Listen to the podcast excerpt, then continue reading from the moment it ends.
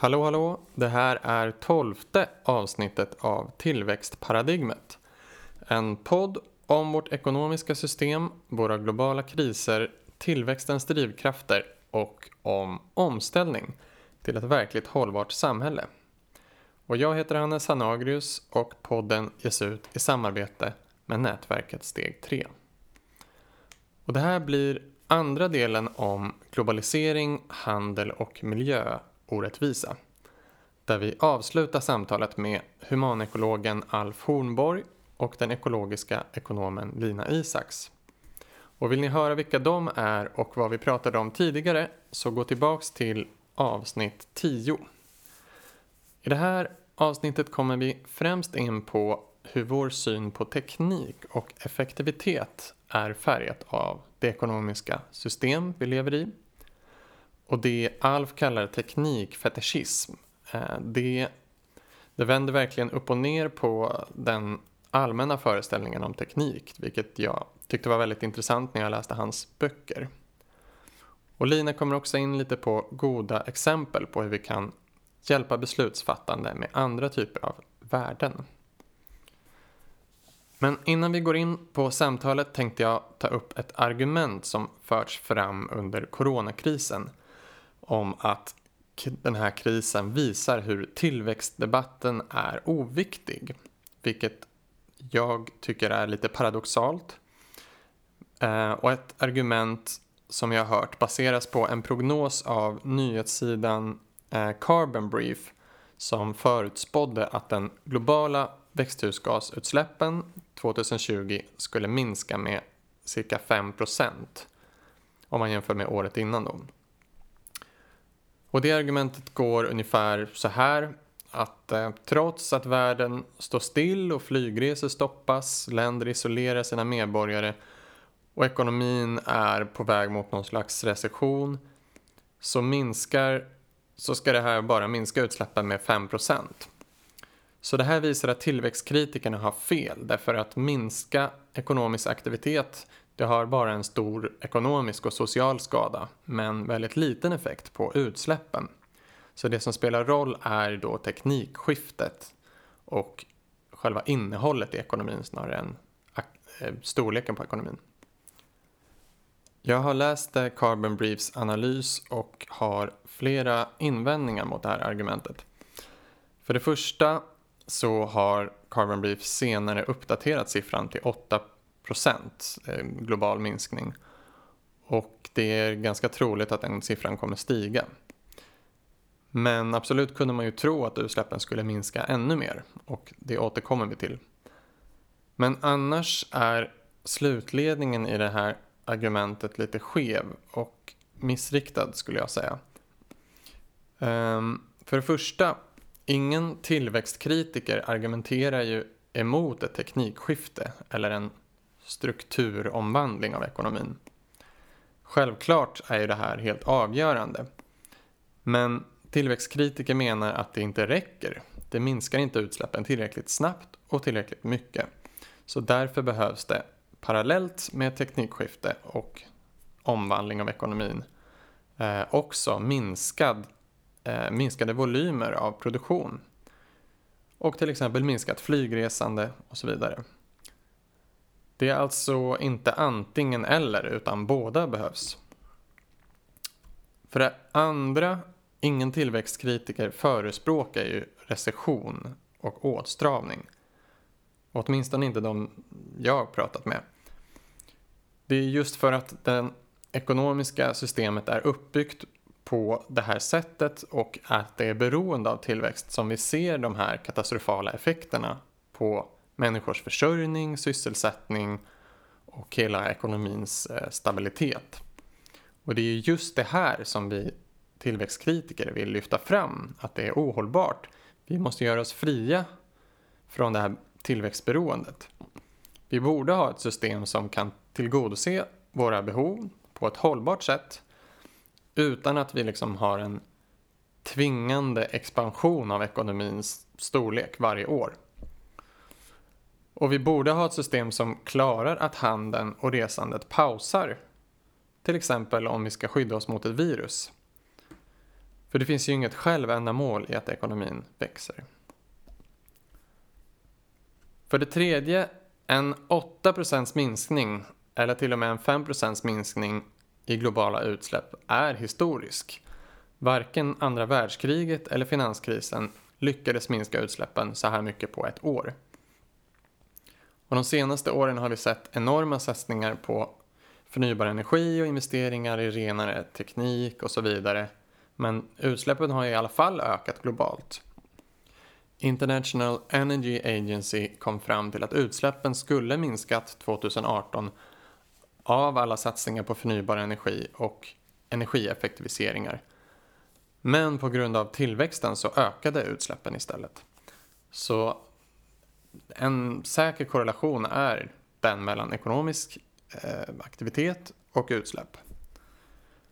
Och endast vid nedgångar i, i ekonomisk aktivitet så har världen lyckats minska utsläppen med mer än 1% ungefär. Ett tydligt exempel är ju när Sovjetunionen helt kollapsade. Då minskade ju utsläppen varje år. Vilket absolut inte är ett hållbart sätt att minska utsläppen på socialt och ekonomiskt sätt. Och så, men varför är inte siffran i Carbon Briefs analys högre? Varför tror de inte att utsläppen kommer minska ännu mer? För det första, eh, ekonomin förespås ju faktiskt komma igång igen mot slutet av året och utsläppen kommer då öka igen. Så det finns ju med i analysen. Så det här är ju liksom inget exempel på en långsiktig strategi för att minska, eh, för att krympa ekonomin eller skala bort ohållbara delar av ekonomin. Um, och i den ursprungliga analysen så räknade man bara med en 5% minskning av efterfrågan på olja. Och varför inte mer? Jo, men även om människor stannar hemma så fortsätter vi ju frakta varor över hela världen. Vi fortsätter gräva oss eh, in i jordskorpan efter naturresurser. Vi fortsätter bygga saker och vi fortsätter värma upp och använda ström i våra hem. Eh, många kanske jobbar hemma och men då använder de ju eh, kanske mindre el och värme på jobbet men istället så använder de det hemma. Så där blir inte så stor skillnad. Så överkonsumtionen eh, och den väldigt globaliserade handeln den fortsätter. Och vi slösar fortfarande på energi och naturresurser. Däremot så är det många av branscher som är mindre utsläppande eh, som krisar. Som restauranger, vi, kom, vi fortsätter ju äta men vi kanske äter mer hemma. Och kultursektorn som har ganska små utsläpp. Eh, mindre affärer, vi kanske handlar på nätet istället. Vilket ju ja, gynnar stora eh, företags, näthandelsföretag eh, snarare än små butiker. Så utöver ett enormt teknikskifte bort från fossila bränslen så måste vi också skala bort mindre nödvändig produktion och transport. Elektrifiering och all dess infrastruktur hinner och kan förmodligen inte ersätta all oljebaserad Eh, med lika mycket energi. Handelsflöden måste förändras om vi menar allvar med cirkulär ekonomi så kan vi inte hålla fast vid den här extremt globaliserade handeln. För cirkulära flöden är liksom per definition kortare transporter, mer delning, uthyrning, återanvändning och så vidare. Så det tillväxtkritiker eller degrowth-förespråkare menar är ju inte att med dagens produktion och transporter konsumera mindre eller flyga mindre. Så som vi gör nu i coronakrisen. Det är inte en hållbar lösning. Utan vi ska total ställa om ekonomin med ett stort teknikskifte. Men det är riskabelt, eller kanske helt orealistiskt, att förvänta sig att den här omställningen till en renare ekonomi och den, när den ekonomin mer är på plats, faktiskt ska fortsätta generera ständig exponentiellt eh, BNP-ökning i världen. Samtidigt som vi faktiskt klarar alla miljömål. Så därför måste vi också förändra hur vi organiserar arbete, försörjning, företagande, finanssystem inte minst. Så att vi även kan klara en minskning av BNP. Och det är ju mycket vad den här podden handlar om. Okej, det var den utläggningen. Ja, nu går vi in på dagens ämne.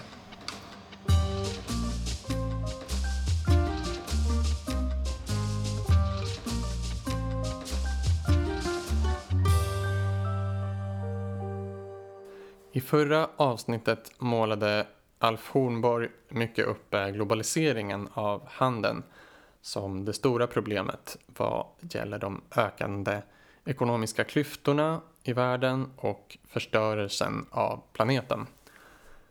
Och han fokuserade då på specialiseringen genom komparativa fördelar som det kallas. Alltså att olika världsregioner specialiserar sig på export av den vara som man kan producera till lägst pris. Och det här är ju något som sägs skapa en effektivare handel, billigare produkter och därmed större välstånd. Dels kan man ju fråga sig var välståndet egentligen hamnar och dels kan man fråga sig hur ett sådant system med endast fokus på export av en eh, gröda till exempel står emot kriser eller annan kraftig förändring i tillgången på billig olja till exempel. Men det Alf fokuserade på förut var att komparativa fördelar i praktiken blir ett eh, race to the bottom. Alltså att kapitalet söker sig dit där de kan producera en vara med lägsta lönerna och eh, sämsta arbetsförhållanden, minsta möjliga miljöskydd. Jag frågade sen Alf men vad han säger om eh, de globaliseringsförespråkare eller modernister som ändå säger att det här är den rätta vägen. Det sägs ju vara ett eh, nödvändigt steg mot välstånd att specialisera, industrialisera. För då lockar man till sig då kapital utifrån så produktionen kan byggas upp, man eh, skapar nya jobb. Eh, att exporten drar in pengar till landet så att inkomsterna sakta kan öka. Så vi kan lyssna vad han svarade och sen kommer vi in lite på teknik som jag tänker att vi kommer behöva förklara lite mer eh, sen. Och ja, samtalet var på länk och spelades in från min dator så ljudet är lite hackigt ibland men hoppas ni hör bra ändå. Här kommer Alf. Jo, det, det, finns ju en historieskrivning som går ut på det. Men, men om vi då betänker oss de här elbilarna till exempel som, som nu ska rädda oss från eh, klimatkrisen som bygger på att man har barnarbetare i Kongo som utvinner kobolt till bilbatterier och mm. produktionen av de här bilbatterierna lär ge upphov till koldioxidutsläpp som Mm. som leder ungefär till lika mycket utsläpp per kilometer som en vanlig fossildriven bil. Eh, eller varför inte Till en början i alla fall. Mm. Solpan ja. Mm. Förlåt? Till en början i alla fall. Det är väl en, ja, fem år eller någonting. Men, Sen jag, så... Vad jag menar är att globaliseringen eh, ända sedan ångmaskinens tid och maskinen har inte varit möjlig utan slaveriet och bomullsplantagerna i Nordamerika eh, ända sedan dess så har vi haft en viss syn på teknik och globalisering som bygger på att vi inte ser vad som händer bortom horisonten och som är förutsättningen för vårt eget välstånd. Det gällde för ångmaskinen på 1800, 1820-talets England lika mycket som elbilarna i Sverige idag. Och det Alf får snacka vidare så får du komma in lite senare då Men ja, eftersom du var inne på det här med teknik eh, du kallar det teknikfetisch, eller hur? Ja, eller fetisch, fetischism. fetischism. Ja. Att liksom, vi tänker oss att eh, vi bygger upp teknik och den eh, sparar arbetstid för att den, effektivis den effektiviseras för oss. Men du menar att det man egentligen har gjort är att man skjuter den här arbetstiden till någon annanstans. Det är någon annan som får göra mer arbete i ett, kanske ett annat land. Ja, det det är uppenbart så. Alltså vi, visst är tekniken underbar för oss i, som har råd med den. Mm. Vi sparar tid och vi sparar utrymme. Vi, vi vinner tid och rum. Men det sker på bekostnad av andra människors tid och andra människors landskap, alltså rum. Eh, det, det, det är i, väl, i väldigt stor utsträckning, inte i någon absolut mening, men i väldigt stor utsträckning ett nollsummespel. Uh, och vill du ge något exempel där på, på en sån ja, jag kan säga att, maskin liksom?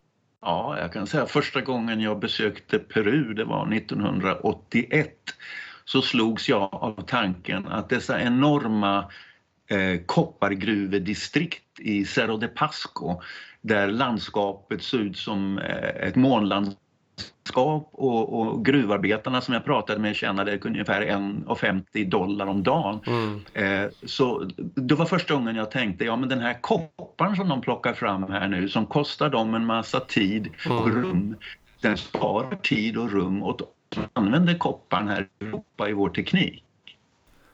Åter tillbaks till mig i hemmastudion. Det här är ju något som Alf utvecklar mer i sin bok eh, Nollsummespelet eller i boken Myten om maskinen. Och eftersom vi inte hann med det här i samtalet riktigt så tänkte jag bara eh, så gott jag kan förklara lite vad det handlar om. Teknikfetischism är ett eh, djupt rotat synsätt så som jag tolkar det att teknik i sig själv skapar värde. Och antropologer kallar eh, det här fenomenet ofta fetischism när man föreställer sig att eh, materiella, eh, livlösa ting har inneboende magisk kraft. Han liknade till exempel med, eh, både med hur eh, Marx beskrev vår syn på pengar som värdefulla i sig och hur olika religioner och kulturer ser på vissa föremål som magiska. Och Alf menar då att det är en synvilla att tekniken frigör ekonomin från de materiella begränsningarna. Istället för att titta på marknadspriser så kollar han på hur mycket investerad arbetstid och eh, jordarealer som lagts ner på produkter. Och då kan han nog visa på en eh, asymmetri mellan metropoler och periferier. Då kan ni tänka globala nord, globala syd lite förenklat. Nu för tiden har ju nya metropoler och periferier uppstått så eh, vi kom in på det här för, i förra avsnittet.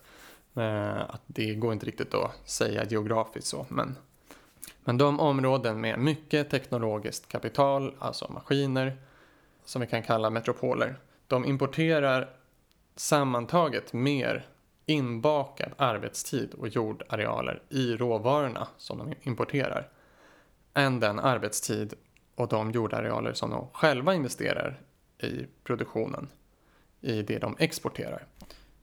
Eh, och Alf tar till exempel upp utvecklandet av ångmaskinen som han har studerat. Den eh, konventionella historieskrivningen säger att ångmaskinen i sig upp, gav upphov till en otrolig utveckling i produ produktivitetskraft som användes i den engelska textilindustrin. Man säger ju ofta att eh, tekniken i sig banade väg för den industriella revolutionen och även Marx och socialister har ju sett på tekniken på det här sättet. Men ångmaskinen i textilindustrin menar Alf då skulle aldrig varit tillräckligt lönsam att bygga om inte det brittiska imperiet hade haft tillgång till stora markarealer och mängder av lågbetald arbetskraft i sina periferier som till exempel eh, bomullsplantagerna i sina kolonier i eh, Amerika, amerikanska södern. Så från att tillverka textiler med brittisk arbetskraft som då fick sin energi från inhemskt odlad mat med eh, ull från brittiska fårhagar så som det var innan så skiftade man till att importera bomull och importera vete som arbetarna kunde äta. Och sen exporterar man då bomullskläder till exempel, bomullstextilier. Och det ångmaskinen gjorde var egentligen att flytta anspråken på arbetskraft och mark från England, de engelska fårhagarna och hantverkarna till periferier utomlands. Och ett skifte från ylletextilier och inhemsk ull till det här eh, andra nya sättet frigjorde mark som var en bristvara i England och arbetstimmar. Och för de här intäkterna så kunde man importera eh, ännu mer vete från Ryssland vilket ytterligare frigjorde mark. Istället för att vi med ångmaskinen då sparade arbetstid totalt sett per produkt så la man ner ännu mer arbetstid per produkt fast någon annanstans. Eh, och då ska jag citera lite från Alf Hornborgs bok. Han skriver Importen av råmaterial innebar en nettoöverföring av förkroppsligad embodied arbetsenergi och jordareal från kolonialväldets periferi till dess centrum. Den illustrerar därmed det ekologiska ojämna utbyte som genom historien ständigt har utgjort förutsättningen för kapitalackumulation. Och fortsätter sen. Medan denna teknologiska expansion har fortsatt och spridit sig till europeiska grannländer och tidigare kolonier har huvudfåran i ekonomisk vetenskap valt att ignorera det här ojämna utbytet av tids och rumsresurser på vilket teknisk utveckling från första stund har byggt. Det moderna världsekonomins tilltagande komplexitet gör liknande analyser av vår egen tid oerhört svåra att genomföra. Men vi kan vara förvissade om att kapital, hur det än försöker, aldrig kan frikopplas från jord och arbete. Maskinteknikens samhälleliga logik handlar om att lokalt spara, frigöra tid och rum på bekostnad av tids och rumsförbrukning i andra delar av systemet. Så det maskiner gör är helt enkelt att utnyttja att arbetstid och mark prissätts olika i olika delar av världen. Och att omvandla råvaror och dess inbakade energi från andra länder till produkter som man med försäljning då byter mot ännu mer råvaror och inbakad energi. Men okej, okay, säger någon kanske. Eh, det blir ju mer arbetstimmar och arealer någon annanstans, men det blir ju också fler produkter, eller? Jo, men för att bygga de här maskinerna krävs ju också massor av råmaterial och energi som utvinns också i perifer perifera, perifera områden. Så själva investeringen kan ofta i själva verket göra att varje vara i slutändan kostar mer tid och rum än den gjorde innan. Totalt sett i världen. Men med ett lokalt perspektiv och mätt endast i pengar så har vi gjort en produktivitetsvinst. Men på globalt plan och med biofysiska mått, arbetstimmar, markarealer, så har vi inte sparat någonting och då kan man säga att det är ett nollsummespel. Och det här perspektivet fick i alla fall mig att eh, mycket bättre förstå vad teknik egentligen är. Sen eh, så säger Alf också att det inte är eh, någon absolut sanning, att det är ett nollsummespel alltid. Det finns förstås verkliga produktivitetsvinster, eh, bara liksom de första redskapen vi uppfann effektiviserade ju för jägare och samlare och eh, jordbrukare i forntiden. Men om vi tar fossila bränslen som exempel. Tänk på alla de markarealer och den tid som behövs för att de här växterna ska ha fångat in solljus för miljontals år sedan och sen pressas samman under lång tid till olja, kol och gas. Och det är tack vare den resursen vi kan driva våra maskiner. Men samtidigt kan vi säga att vi snor den resursen från framtida generationer. Men sol, vind och vattenkraft är ju däremot ständigt flödande.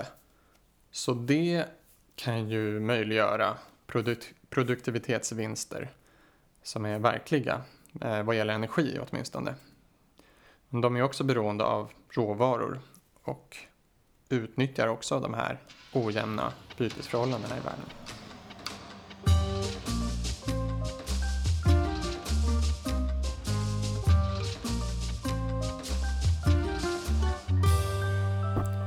Okej, eh, sen kom vi då in lite på hur det här synsättet på teknik och handel har uppkommit inom det neoklassiska ekonomiska synsättet.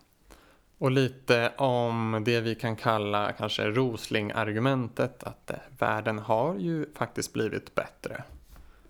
Eller?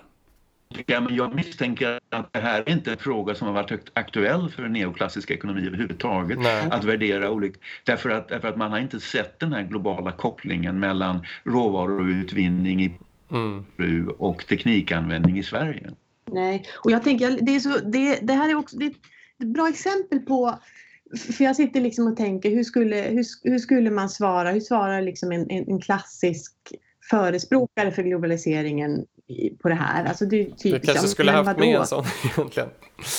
Nej, men, ja. men, men, men, det vet man ju liksom. Det, och det är lite av Roslings argument också att mena, det har ju trots allt blivit vi ser ju effekten av det skulle man kunna säga. Liksom, skulle mm, man kunna säga. Mm. Det blir ju bättre liksom, och de har eh, fått högre medelinkomst, den stiger hej och hå liksom, över hela jorden. Och så. Men, men vad man missar då är precis det här som du Alf liksom, pratar om här nu. Att liksom vad, eh, vad är det faktiskt? Vad, vad, består faktiskt det här av? Och vad hade det kunnat vara? är liksom en rimlig fråga att ställa sig som man liksom hur ser det ut? Hur ser det ut i det, i det landskapet där den här utvecklingen sker? Ehm, och, mm. och, jag menar, och, och de, har, de har gått med på att ta det De är gladare med ett arbete än inte. Liksom. Eller, eller, hur ser, eller är de det?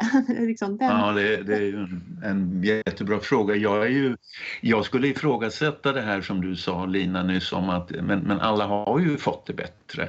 Eh, därför att eh, ja, eh, Rosling visade att folk lever längre, friskare, kanske kan gå lite längre i skolan, även i de fattiga delar av världen, kan konsumera lite mera. Men samtidigt så har vi två enorma problem som vi inte kan blunda för. Det ena är att faktiskt är det så att klyftorna mellan de fattigaste och rikaste i världen ökar. Och det har en forskargrupp i Paris väldigt tydligt visat i The World Inequality Report och eh, jag menar Thomas mm. Piketty och hans kollegor. Det andra är att vi kanske inte har en planet som vi kan leva på om hundra år och det är faktiskt inte ett så litet problem heller. Och när man då säger allting går ju mot bättre tider så, så blir jag väldigt tveksam. Jag tror inte att det är så. Eh, jag tror att det som man läser om i Roslings bok det är en slags, eh, det låter som en tröst va? Men, men det är det inte för det, det, det, det, Greta Thunberg har rätt, va? Extinction Rebellion har rätt. Vi borde känna panik inför vart världen är på väg. Mm. Ja men det är också det här med det, du tittar på folks inkomster. För det första tittar du ju mycket på genomsnittsinkomsten och då döljer du den här ojämlikheten som du pratade om. Och så kanske du har höjt din inkomst men det kanske var för att du flyttade från landet till staden. Du kanske hade, du var delvis självförsörjande innan och det räknades inte med då i, i din inkomst liksom. Men det var ju någonting som, som du drog nytta av och du kanske hade drog nytta av naturen i närheten och helt plötsligt så finns det inte något rent vatten att dricka så då måste du köpa det vattnet. Liksom. Så det, det är inte bara, man kan inte bara titta på inkomster där heller. Nej. Alltså sådana, sådana siffror som vi har fått eh, på senare år. Jag tror det var 2015 som blev en riktig vattendelare när man kunde säga att från och med detta år så har 1% av jordens befolkning tillgång till lika mycket ekonomiska resurser som de övriga 99 procenten. Och jag menar den siffran eh, säger någonting om hur absurd vår värld är. Mm. Och mot den bakgrunden så måste jag säga att nationalekonomin för mig framstår som ett sätt att försöka få det absurda att verka naturligt. Mm. Mm.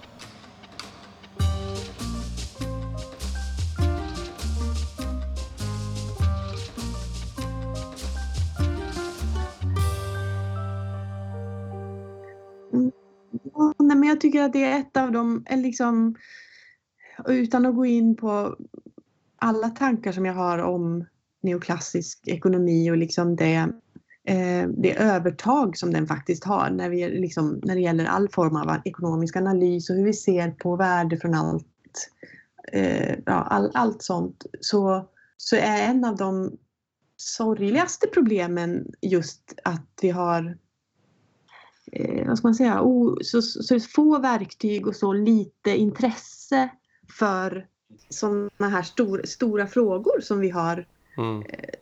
framför oss nu. Liksom, att man är, är förhållandevis framstår i alla fall som rädd för att beblanda sig i det som eh, blir liksom det som är pol, politiskt och Mm.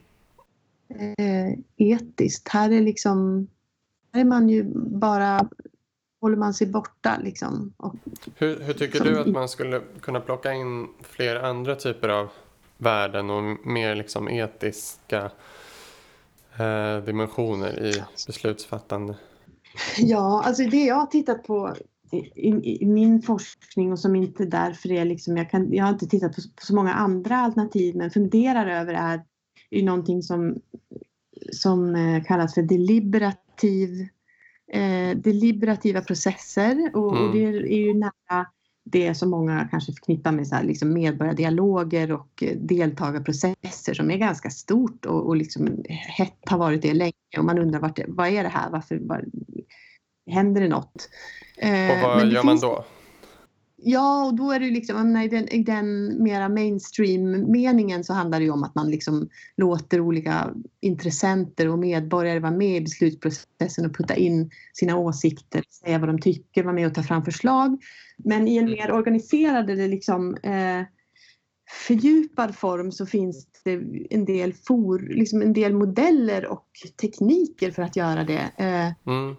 eh, tillsammans på, ja, som, som jag kan komma in på. Och, och, liksom, och i, i, deliberativ eh, ekologisk ekonomi så, så är man inne på att värdering, allting som handlar om sånt som att ta fram beslutsunderlag bör involvera fler än, än en ekonom som sitter vid en, eh, ett skrivbord. För att det handlar inte om någonting man kan fånga och, och, plocka från eh, verkligheten och pränta ner på ett papper utan det är Nej. per definition en, en, en värderingsfråga och eh, en politisk fråga när man ska prata om hur, hur mycket någonting är värt. Ja. Och därför bör vi ha någon form av deltagarprocesser när Just vi kommer till att bestämma vad är viktigt, hur viktigt är det och hur ska vi prioritera.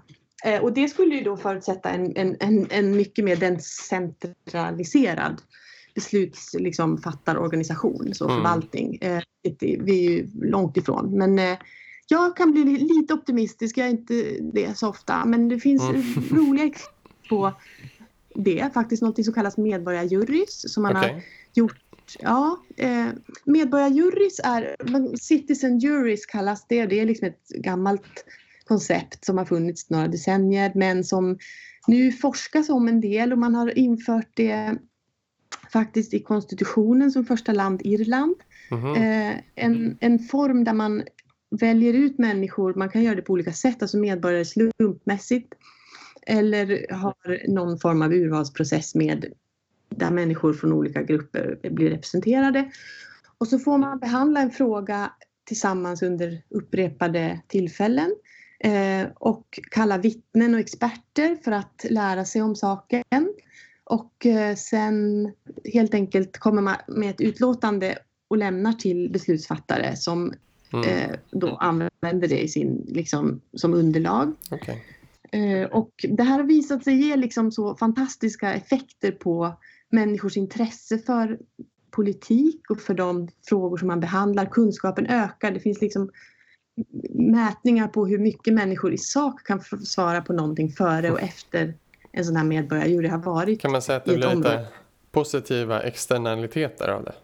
Ja, precis. Och det bygger, helt, liksom, det bygger på att människor, tror jag, eh, och det är väl så man också förklarar, att det finns människor som en själv som är med i processen. Mm. Eh, media intresserar sig för frågorna och plötsligt så börjar människor tala med varandra om, om de här, eh, om viktiga saker. Eh, så så att Mm. både kunskapen och engagemanget ökar. Och, ehm, ja, som till exempel eh, abortlagstiftningen som inte blev mer strikt i Irland förra året, om ni kommer ihåg det.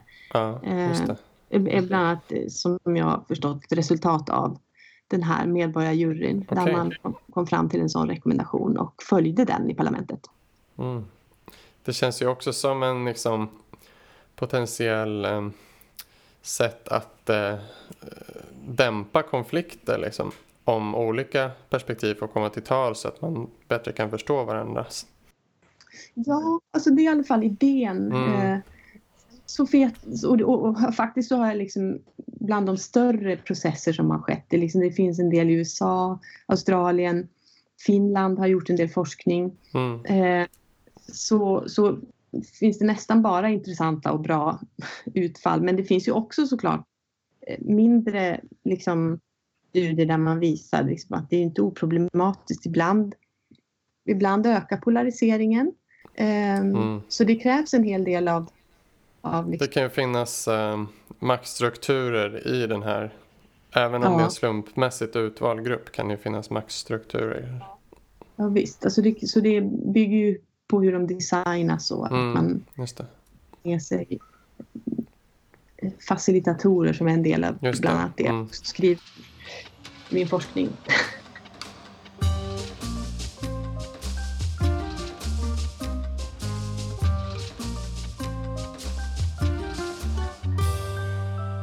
Nej, men jag, jag, tänker att det går in lite på det som, som, som du pratade om förut Alf med att man borde kanske ha olika typer av värden eh, där några är liksom grundläggande behov eh, som mat eh, och bostad och vatten och några som är mera liksom lyxprodukter och saker man köper för nöjes skull och sen eh, skulle jag vilja lägga till om du inte sa det men alltså sånt som är liksom eh, fundamentalt för att vi ska kunna leva som vi håller på att utrota nu till exempel som biologisk mångfald och att eh, vi ska ha en, en, ett stabilt klimat och så.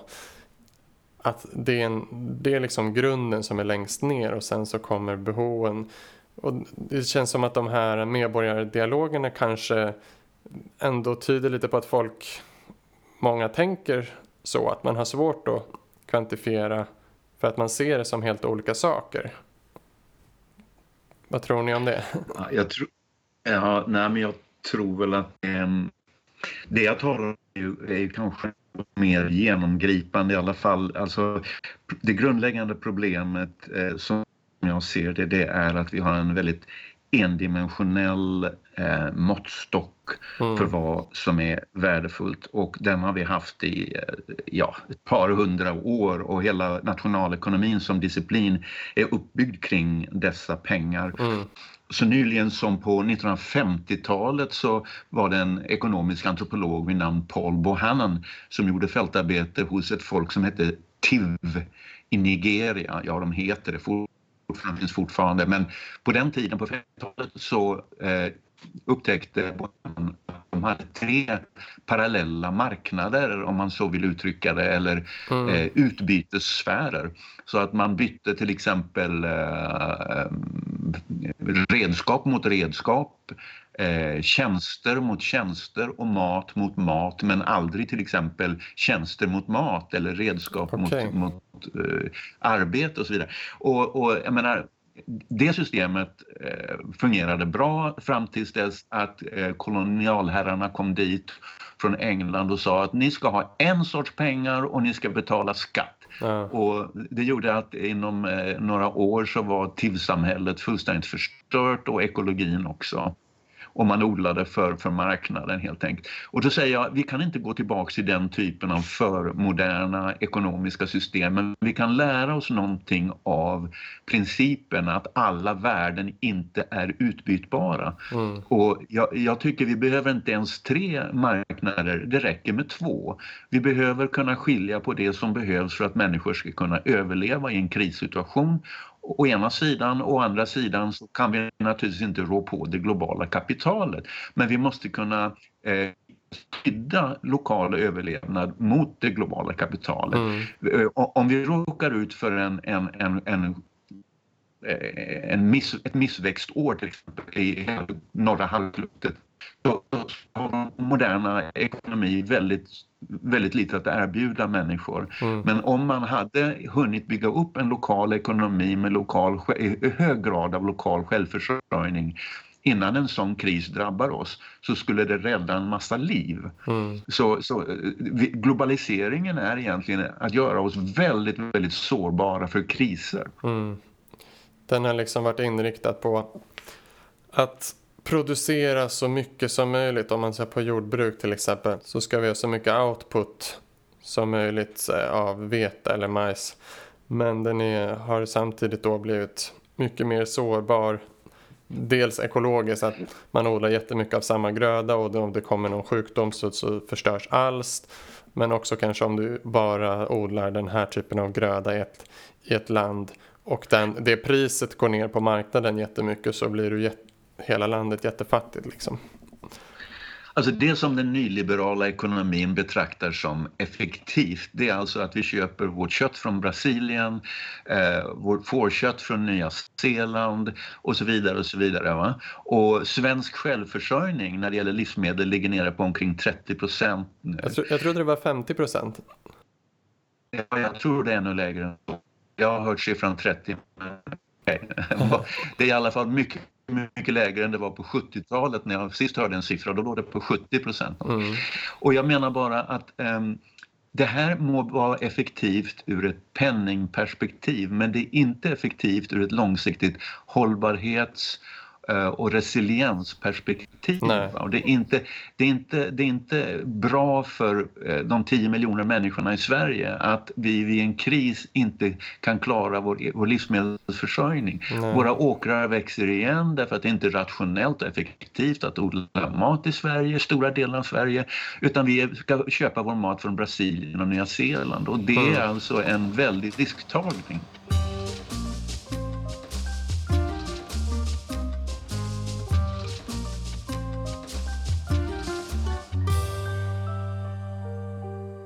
Eh, lite fler lokala valutor med medborgarförsamlingar. Eller var det så det kallades? Ja, medborgarjurys. Medborgarjurys. De kanske, de kanske kan funka bra tillsammans, lokala valutor och medborgarjurys. Ja, det är nästa, min postdoc kanske. Ja. Vill ni, eh, vill du säga något eh, sista, Lina? Um, apropå byta ut liksom hela nationalekonomin. Alltså jag tycker att det finns, eh, det finns lite positiva liksom, tendenser där till mm. studenter som, som kräver en bredare nationalekonomiutbildning. Mm. Eh, som sprider sig liksom från England och, och ut i världen. Eh, det, det, det, gör mig lite hoppfull. Där man bland annat liksom trycker på det att ekonomi inte ska vara bara en fråga för neoklassiska ekonomer. Nej. Utan att det är ett, ekonomi är liksom en demokratisk rättighet att kunna beblanda sig i. Liksom. Ja. Det finns många discipliner, många man, man, vi har alla rätt att uttala oss om det som, ja. som är de ekonomiska frågor. Det berör ju oss alla. Liksom. Ja, precis. Och den, liksom, det där monopolet på vad det är som är liksom verkligen... Vad är, vad är relevant ekonomisk liksom, analys? Det, kan, liksom, det, det, bör släppas. Tänkte du på de här Rethinking Economics till exempel? Ja, det gör jag faktiskt. Ja, ja. ja. ja men eh, superintressanta samtal.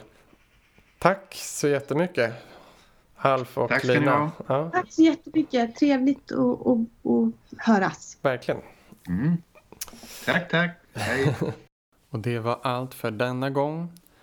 Apropå det här om Sveriges självförsörjning så har det beräknats att 50 eh, procent av vår mat är importerad och resten då odlad i Sverige. Men att eh, beredskapsenheten på Jordbruksverket själva har sagt att det här med 50% inte är särskilt relevant. För i princip all matproduktion i Sverige är beroende av importerade insatsvaror som konstgödsel, kraftfoder till djur, bekämpningsmedel och inte minst olja och drivmedel. Så nästan eh, 0% av det jordbruk vi har idag skulle ju fungera vid en total avspärrning av importerna. Ja, ja.